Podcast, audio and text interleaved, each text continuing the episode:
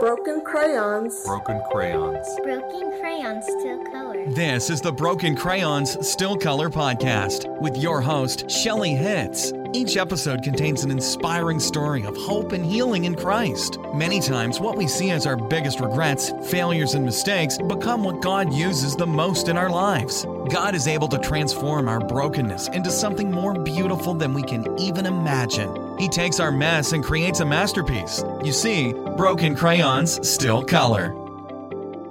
Welcome back to the Broken Crayons Still Color podcast. I'm your host, Shelley Hitz, and today's guest is Anita Wilson. Welcome, Anita. Hi, thank you. Anita Wilson also writes under the pen name Alias in Town, which is an anagram of her name, Anita Wilson. But purposefully, she chose that because she believes that in every town, there are alias people suffering from chronic illness, depression, suicidal thoughts, or addiction. Anita is one of those people, and she's a Christian in recovery for addiction and a suicide attempt, living with chronic illness. But she has the audacity to say, I am well. And so she will share her story on today's podcast. So, as we jump into your story, Anita, tell us just a little bit of what the broken crayons in your life looked like. I feel like I, if I look at my life overall, I feel like I was was given just a really big blessing. I was given like the big box of 96. Yeah. Great. But there there was some sexual molestation as a child and that broke some crayons. And Yeah. I was a pastor kids pastor's kid, so I lived with the expectations of that. Oh, wow. And that broke some crayons when I had a teen pregnancy. okay. Um, Yeah. But more and more crayons started breaking when I was in my mid 30s. I was diagnosed with a rare chronic illness. And um, over time, that illness became worse. And you could just hear the crayons snapping as I grew frustrated over all the changes in my life. Um, there were unanswered prayers for healing, the grief of losing my career, uh, having to resign from a leadership position in my church, it just all as the illness progressed it all just kind of stripped all that away. And i also felt i was breaking the crayons of my children because i couldn't be the mom they needed to be. My husband he was losing a life partner Yeah. so 12 years later i had probably more broken crayons than i had whole crayons and i completely gave up Wow. I, I just came to the point where i just gave up completely on life wow. So, what would you say was your lowest point during all of that? I got to the point where I was self harming, I was cutting, and then I attempted suicide. Oh, wow. And I got to that point. It's it's kind of a strange story that my illness is was rare, is rare, and I had an online support group that I was working with, Yeah. and one of the one of the people in the support group suggested to me when I was having a particularly bad day of vertigo that I take a shot of alcohol for it because alcohol Oh. is a suppressant of the nervous system. Hmm. So I tried it and it worked. And so I th- thought, well, I'll just start using this as part of my medication. But the problem is alcohol's tolerance. You know, one shot wasn't enough, and then two shots, and then three shots. And Right. I was using it to escape my reality more than I was using it for anything else. And I got to the point where I was secretly drinking a whole liter of 100 proof alcohol every day. Wow. Yeah, it was bad. And I was also abusing pain pills with that. And so oh, I- I just got to the point that the depression became so great, I lost myself in it. And I actually got to the point where my depression deepened to the point where it was disassociative depressive disorder. So I was Okay. disassociating from reality. And along that same time frame, I was also ignoring all of my spiritual disciplines that I should have been paying attention to as a Christian. I, I had quit praying because I was just mad at God because I wasn't healed. And I had quit scripture study and I had stopped attending church and I just had put myself into a place that I just became completely lost. Wow. And um, the morning that I woke up that suicide attempt was um, I took a whole bottle of sleeping pills. I had just got the prescription refilled. I took that entire bottle of sleeping pills with about a half a liter of alcohol, and I should not be here today. Wow. I I don't know how I survived it. And when I woke up the next morning, I was very angry. I was mad that I was still alive, that I was still a mess, I was still sick, I was still hopeless, I was still helpless. I was just still here and but when I woke up from that, my family was ready. They had my family and friends were sitting in my living room and they were there to do an intervention for me. And when I walked into that room, I felt like I walked into this wall of love. Hmm. And I'm I don't remember any of the words that were said to me during that intervention, but I remember the love in the room. Yeah. And you know, love is a language that even an alcohol soaked brain can understand and i decided that i would choose life for them and i would choose life for me and um, i went into treatment right right then Wow. Yeah. So your lowest point is almost sounds like it became part of your turning point too. Would you say that's true? I would it, it was true i became a turning point at the beginning of it and there were two specific things that helped me as well. The first one was what i i believe to be a miracle. I was in the psychiatric hospital and um, my mind was just not functioning correctly. I couldn't understand conversations i couldn't put thoughts together. But miraculously i was hearing clear as day in my mind scriptures being flooded to me just over and over and over again and the words of hymns they would be just flooding my mind and those were clear and concise thoughts Yeah. and I remember I would um, go into the bathroom at the hospital and I would sit on the floor in front of the toilet because I didn't want to wake up my roommate. I didn't want to turn the light on to disturb her. And I just wrote in my journal over and over those scriptures. And so that was one uh, one part of the turning. And another one was when I got home from the hospital. I took out about 10 years worth of journal entries and I started going through them and realized that I had a real problem with surrender. Oh, wow. Yeah, I had taken back whenever I got into into sticky situations, I would take back control instead of letting God work through the problem for me. And as I saw that pattern emerging from my journal entries, I just prayed. I prayed for forgiveness. I prayed that God would help me and teach me to surrender. And I would say that that was probably the biggest turning point was that point, that prayer, when I said, I need to surrender. I need to surrender my illness. I need to stop fighting it. I need to surrender to whatever God's will is for me, whatever it is. Yeah. And I just accept it and surrender to it. Yeah, and I, I think it's um, interesting because you said you went back and looked through your journals and you found common threads. You know, you found that common theme of what it was.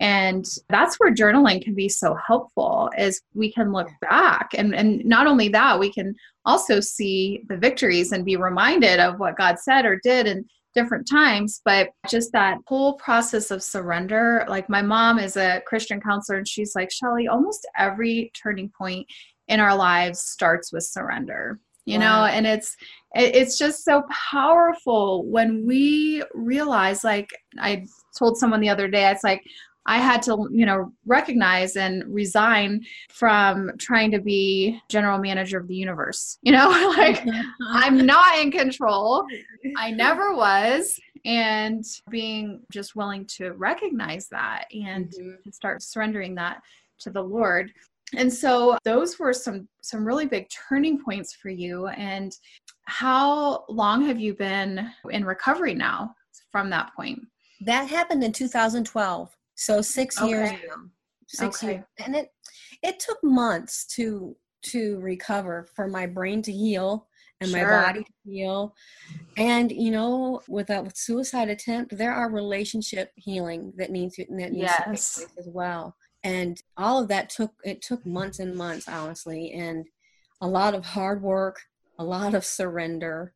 yes God wanted from me and humility to be able to say I'm sorry. I'm sorry for for the bad choices that I made. I'm sorry for allowing those choices to take me so deep into the depressive state that I was in. And my friends and family have been so gracious.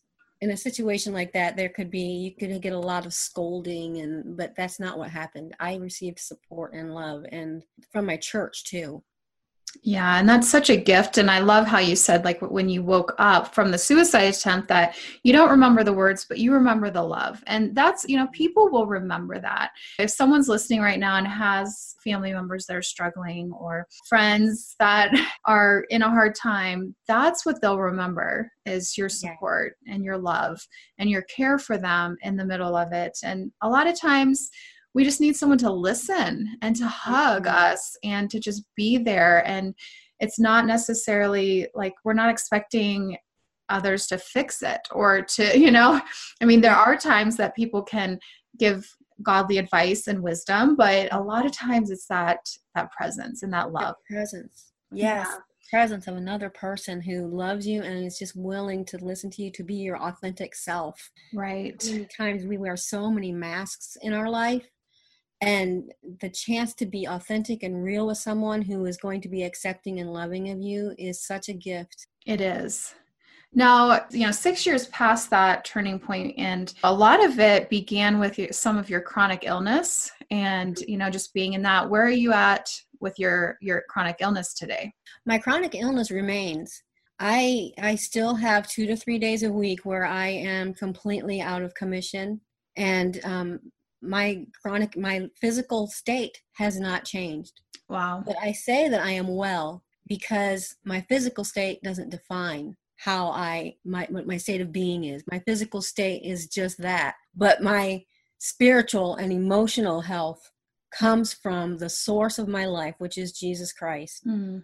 and nothing can separate me from that. Not height nor depth nor powers on heaven or earth nothing. Amen. and i can say I am well because what the core of me, the thing that really makes me who I am, is well, regardless of my physical. Mm, yeah, I love that. And you have a saying live well, choose life. and you have chosen to live well despite the circumstances and to choose life in the midst of hardships and darkness. And many times our circumstances may not change, but we can still change in the midst yes. of those circumstances. So, if you could give one piece of advice or encouragement to others who may be in the situation or who may have friends and family in a situation similar to yours, what would it be? I, yeah, I would I would go back to my mantra live well choose life. There's a scripture in Deuteronomy chapter 30 verse into verse 19 and 20 that says now choose life so that you and your children may live and that you may love the Lord your God, listen to his voice and hold fast to him for the Lord is your life. And I would just submit to you that we choose life or death every day and even the small decisions that we make those small decisions vector us toward life or death. For example, you know, you could turn off your television and choose to go for a walk instead. Seems like a minuscule thing, but that's really choosing life. It's a small decision. Yeah. And when I started drinking to force away vertigo, I was choosing death. So right. I would say choose life in the everyday decisions that you make and stay on that narrow path. Yeah, that's it's hard. I mean, it's the day to day, but I've read several books and one was called The Compound Effect and there was another one, but they talk about those small seemingly insignificant decisions you make over time. And they gave an example of like if you just ate 100 extra calories a day or exercised and burned an, an extra 100 calories a day. Those two decisions are just mm. very close. You know, they're not it's not a huge huge difference. But over time, the one is going to cause you to really gain a bunch of weight, and the other is going to help keep you healthy. And yeah. it's just that small, small decision every single day, uh, consistently over time. And I think, you know, one of the things you said early on was when you were in that dark place, you stopped reading the Bible, you stopped going to church, you stopped doing the things that you knew would help. And sometimes we're just in those moments, we're just in those times that it's just, it's really, really hard. But keeping those those those habits and those relationships that give us life it is it's so important even when we don't feel like it right exactly. Even when you don't feel like it, you have to do it. And um, that was one of the things that I learned in therapy is that the coping mechanisms that you learn that work for you, you can't base that on whether or not you feel like doing it. You have to choose to do those things and incorporate those as disciplines into your life so that you can manage the stresses and the things that, that cause you to go downhill. Those spiritual disciplines and other disciplines to help with stressors. For me, it's art. It's probably yeah. my biggest things I do to release stress is, is art. I paint and and draw, and I do Bible journaling, which is like the in thing right now. yeah. But yeah, I'm not sure if I answered the question or not, but just staying the course with that and and being specific about the things you, that you need to do, whether you feel like it or not. yeah, that's good. Yeah, art has really been just such a big integral part of my life the last few years of just providing self care. And it is such a great option. You know, music is great, exercise. There's so many different things that can provide that for us. Well, thank you so much for sharing your story. And if our listeners connected with you or want to know more about you, how how do they find you online? Okay, I have a website called aliasintown.com and I've written a book called Well which tells my story and it actually has the journal entries that I talked about earlier are in that book along with original artwork and some short essays that that tell the story. And that can be found on amazon.com you just search for Well Alias in Town you'll find it and if you want to email me, that would be great too. It's Anita Marie Wilson at aliasintown.com. I would awesome. love to hear from people. Anytime I can share my story about what God has done in my life, is an opportunity. Yes, that's awesome. And I hope those of you that have connected with Anita and her story, reach out to her and and um, read her book and just be encouraged by her testimony. And thank you so much, Anita, for sharing your life and your testimony is just another example of how God can turn our messes into mm-hmm. masterpieces. Mm-hmm. And now you're sharing that story and you're impacting so many people, more than you probably even know, with that story of hope. So thank you so much for sharing today. Oh, you're very welcome. It was my privilege. And I, I, just appreciate all of you that are listening for joining us today as well. If you or someone you know has a powerful story to share, I would love to have you on the show. You can apply to be featured on the podcast at shelleyhitz.com forward slash story. And I will see you next time. Bye bye. Thank you for listening to the Broken Crayons Still Color podcast. We have a gift for you. Download Shelley's hand drawn adult coloring pages, as well as printable scripture cards, and all the transcripts from this podcast at www.brokencrayonsbook.com. If today's story inspired you, please share it with a friend and leave us a comment on iTunes. We love hearing from you, and your encouragement means the world to us. In closing, God is the artist, and our lives are his canvas. What will you allow him to create from the broken pieces in your life? When you are in Christ, you are his masterpiece. I am a masterpiece. I am a masterpiece.